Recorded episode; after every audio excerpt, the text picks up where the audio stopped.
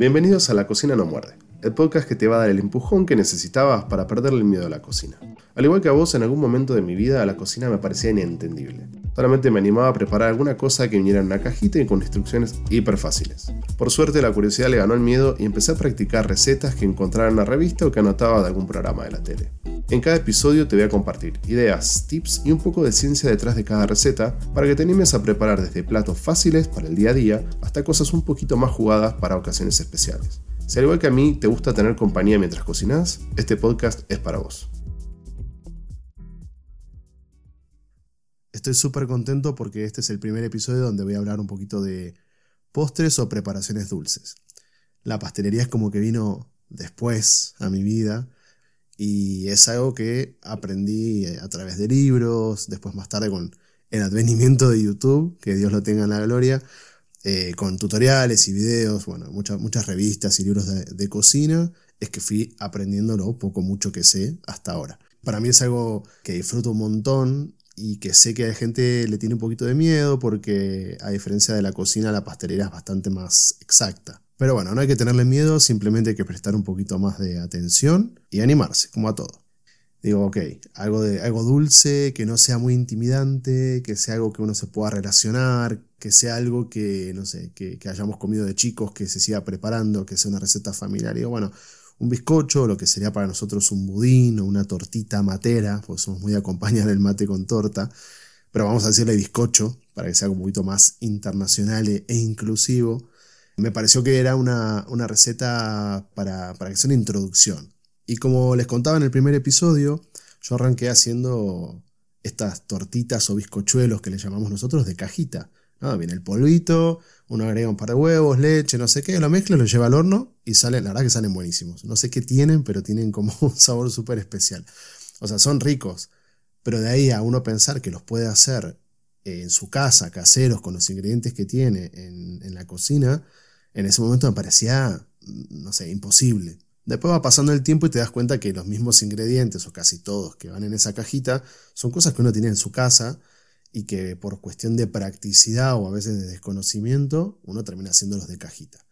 Y ya que vamos a hablar de bizcochos, vamos a tratar de entender un poquito eh, de dónde vienen los ingredientes o por qué los mezclamos de tal o cual forma, que yo creo que de esa forma nos queda más en la cabeza que solo porque sí.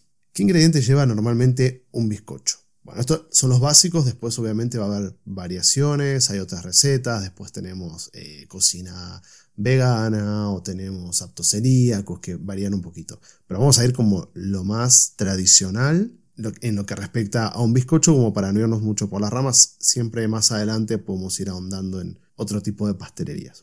Bueno, en general la base de los bizcochos es harina de trigo no es un dato menor, la harina que solemos usar para pastelería es una harina que está bastante refinada y que se suele llamar harina de pastelería o harina de repostería.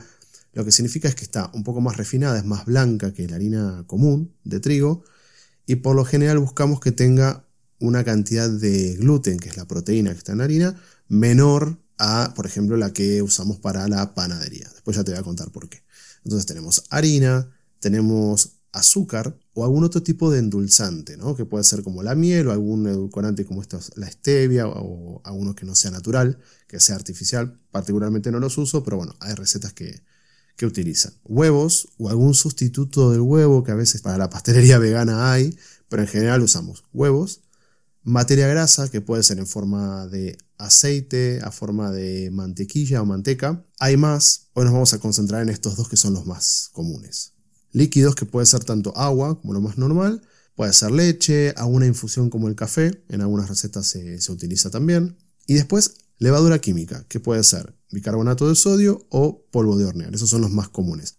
Y después tenemos los saborizantes, ¿no? porque esta receta que te voy a compartir es como hablamos de la del pollo, que es un lienzo en blanco. Este bizcocho también es un lienzo en blanco que lo puedes dejar muy sencillo con sabor a vainilla, por ejemplo, o lo podés tunear y personalizar con el sabor que más te guste o con lo que tengas en tu casa. La harina de trigo, que es la que vamos a usar para la pastelería, contiene gluten y es lo que le va a dar estructura a esta masa. Y más allá de que usemos luego los huevos, el gluten es lo que va a ir uniendo toda nuestra preparación. Em, este gluten se activa cuando entra en contacto con un líquido, que puede ser, no sé, el agua que te contaba antes, o la leche, o mismo los huevos que le vamos a agregar. Y para que tengas una idea, es como que se formaran eslabones que se van uniendo y juntos conforman una cadena. Mientras más agitemos, mientras más usemos el batidor o movamos estas cadenas, más fuertes se van a tornar y como que van a tener más eslabones y por ende tiene una estructura más dura, más densa y más elástica. Que esto está genial si estuviésemos haciendo panes o si estuviéramos haciendo a un producto de panadería. En cambio, en la pastelería, esto es justo lo que no queremos, porque en la panadería, mientras más gluten, mejor. En esos casos se busca que los panificados tengan fuerza y mucha estructura. Todo lo contrario a lo que buscamos en una pastelería, donde queremos texturas más suaves y más delicadas en la boca. Y acá es donde vamos a buscar una harina más refinada, generalmente tiene un color más blanco. La que no tendréis que usar acá es una harina de fuerza. Esa harina de fuerza la vamos a dejar para cuando hagamos panes, focachas, pizzas, que necesitamos más estructura. La harina de fuerza contiene más gluten. ¿Y qué podemos hacer entonces para no desarrollar el gluten, que sería como nuestro enemigo, nuestra kriptonita a la hora de la pastelería? Es sencillo, básicamente mientras menos molestemos a la masa, mejor. Tenemos que mezclar o batir lo justo y necesario hasta integrar todo. Cuando veas que se integró, que todo se volvió una mezcla homogénea y que no hay grumos, ya está. La gente a veces piensa que necesita mezclar más para meter más aire o lo que fuera, y a veces lo que estás haciendo es, contraproducente porque desarrolló tanto el gluten que lo que se obtiene cuando terminas eh, de hornear tu bizcocho es una miga mucho más eh, pesada y mucho más dura. O sea, eh, lo que queremos es todo lo contrario, queremos algo que se nos deshaga en la boca, que sea suavecito, tiernito. Al desarrollar el gluten obtenemos el efecto contrario. El segundo ingrediente del cual vamos a hablar es el azúcar. ¿Cuál es el rol que tiene en esta preparación? Además de, este dulzor que le va a dar a nuestra preparación, nos va a dar estructura y color. Por eso es muy importante el uso de azúcar y que a veces uno dice, bueno, le voy a poner un poquito menos de azúcar a la preparación, total lo único que va a hacer es que quede menos dulce. No necesariamente, nos puede cambiar toda la textura y toda la densidad de una preparación. Entonces es importante que cuando uno lee algo en la receta en cantidad de azúcar, puede modificarla, pero tiene que ser poquito. Si uno cambia en, en demasía, esto tiene un impacto directo en el resultado final de lo que estemos cocinando. También el azúcar nos agrega volumen, esponjosidad y ayuda a mantener la humedad de las mezclas. Por eso es tan importante el uso del azúcar. El más común que se usa en pastelería es el azúcar granulada, blanca, pero después tenemos otros azúcares, por ejemplo el azúcar glass, el azúcar glass no es más que el mismo azúcar blanco que está molido, hecho polvo, muy finito y suele tener un poquito de almidón de maíz o maicena para evitar que se formen muchos grumos y que absorba humedad. El azúcar glass, si bien la usamos en algunas preparaciones para cocinar, como las masas sablé, Em, la diferencia con el azúcar blanca es que al ser tan finita, la textura que se obtiene en las masas con este azúcar es completamente diferente, es muy delicada, como que se deshace en la boca. Pero principalmente el uso que más le doy yo es para todo lo que sea hacer glaseados o para a veces espolvorear por fuera de un bizcocho cuando uno lo terminó de cocinar y ya se enfrió y le da ese toque que como que parece profesional y muchas veces lo usamos para eh, tapar alguna que otra imperfección, decir, uy, acá me quedó un poquito mal o se quemó un poquito, ah, no pasa nada, le ponemos un poquito de azúcar glass por encima, espolvoreado y aquí no ha pasado nada. Después otra vieja amiga es el azúcar moreno o azúcar rubio.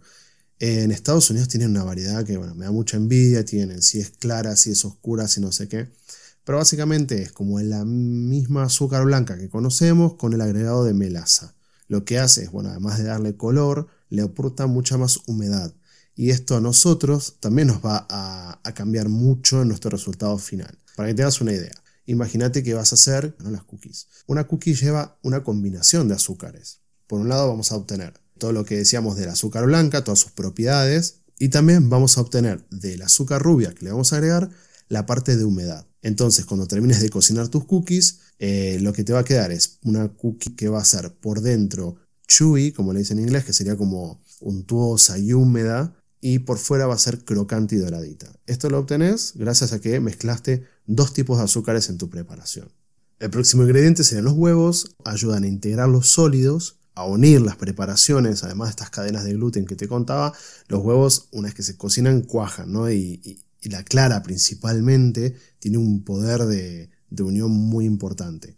Dos huevos con un poco de azúcar los empezás a montar y acá la mejor recomendación que te puedo dar es que, bueno, siempre uses huevos frescos Y para la pastelería lo ideal es que estén a temperatura ambiente. Primero, porque se van a integrar mucho más fácil a la preparación y en el caso de que los quieras montar, también montan mucho más rápido y con mayor volumen si están a temperatura ambiente y no si vienen fríos de la heladera. Materia grasa. Solo nos vamos a quedar con aceite y mantequilla. Nos van a dar humedad y untuosidad a nuestras preparaciones. Su uso no es indistinto, no es que puedes intercambiar tranquilamente, ah, en este uso aceite porque tengo, en este mantequilla, no.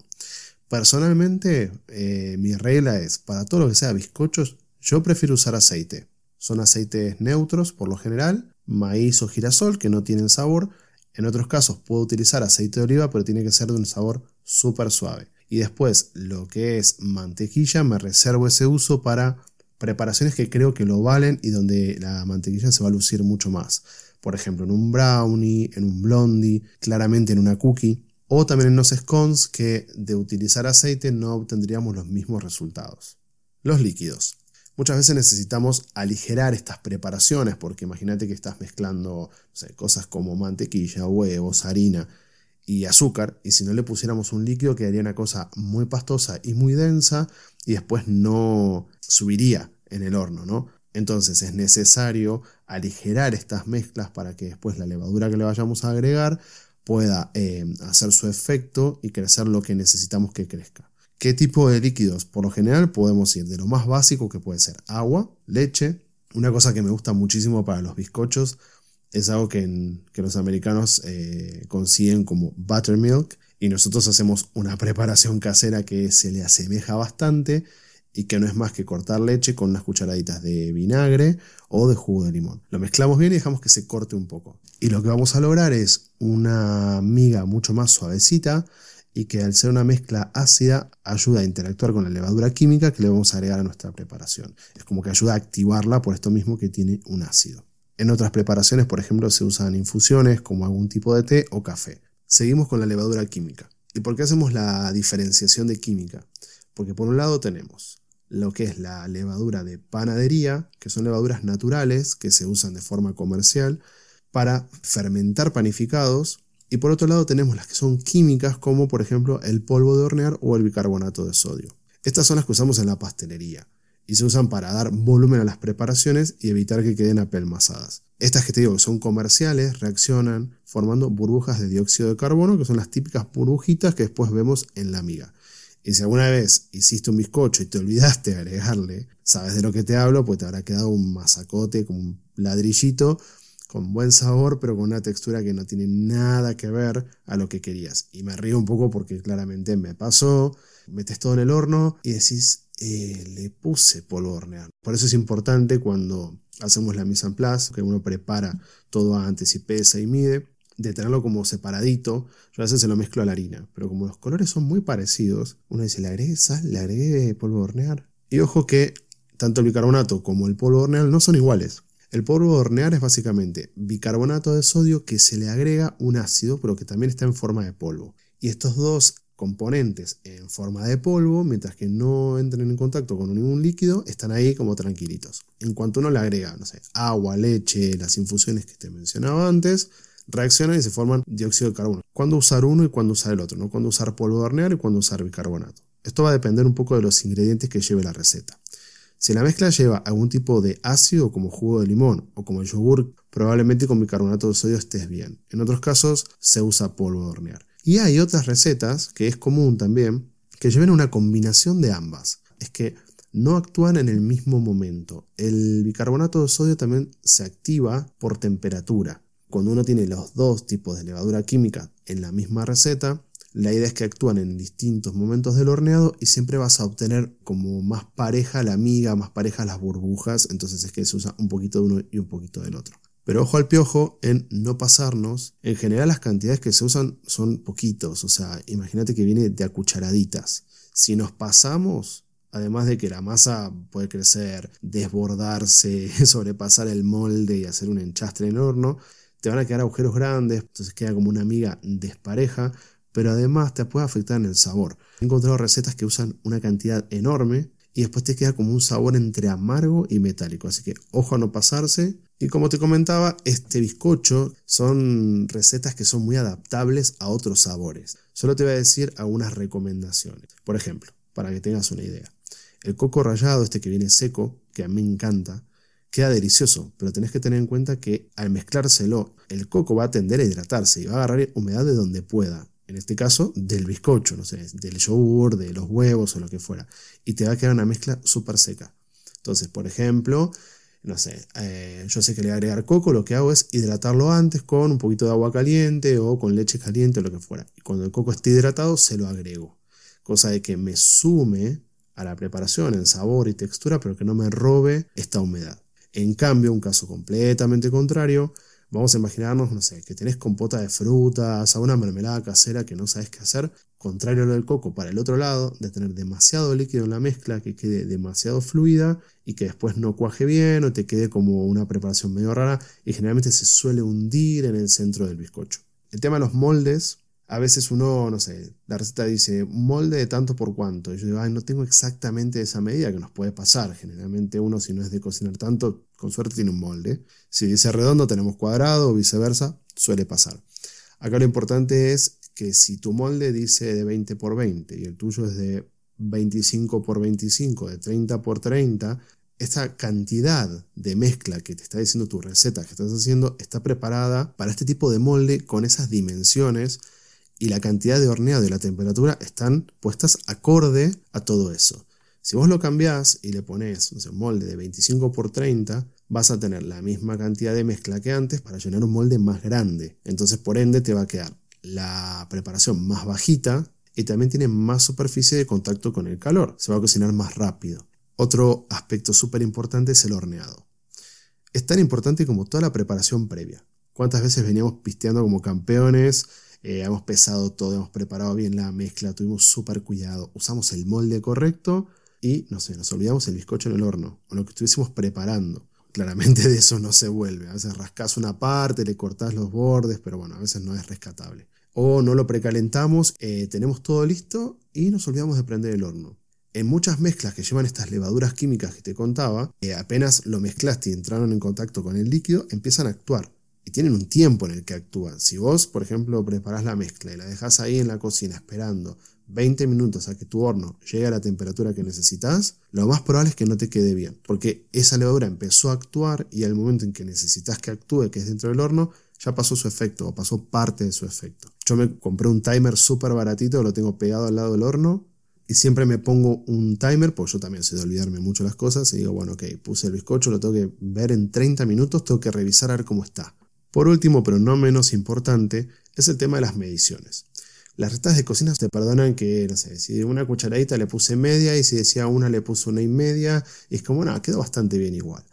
A diferencia de estas recetas, que suelen ser más a ojo, en la pastelería, mientras mayor precisión tengas, muchísimo mejor. Para lo cual te recomiendo de nuevo que te compres una balanza de cocina. Hoy en día no son caras. Me acuerdo cuando yo era chico comprarse una balanza digital era un lujo, pero hoy en día no son caras para nada. Son chiquititas, no ocupan casi espacio y al pesar todo en estas balanzas te da los mejores resultados, no te equivocas. Imagínate que pones todo en un bowl, vas tarando, pesando, tarando, pesando.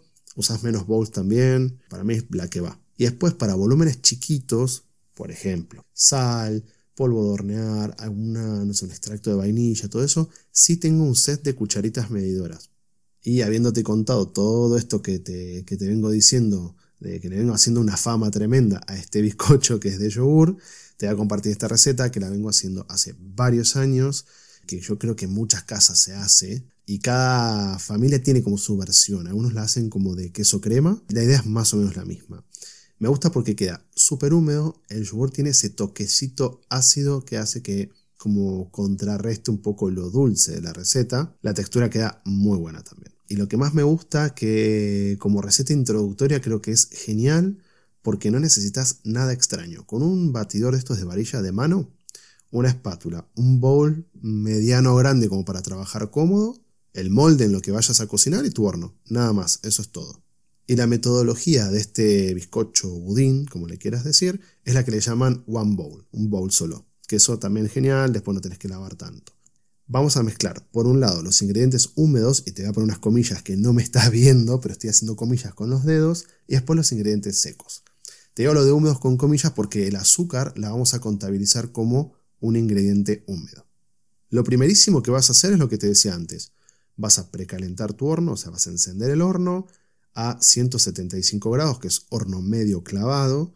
Acto seguido vas a buscar ese molde en el que lo vas a hacer y lo vas a enmantecar o enmantequillar, como le, vas, como le quieras decir. Le vas a pasar un poquito de mantequilla o manteca con los dedos bien en todos los bordes. Y a mí me gusta ponerle a lo largo una tira de papel de horno como para que cuando lo termine de cocinar y se me enfríe me resulte mucho más fácil desmoldarlo sin tener que estar ahí con una espátula o un cuchillito.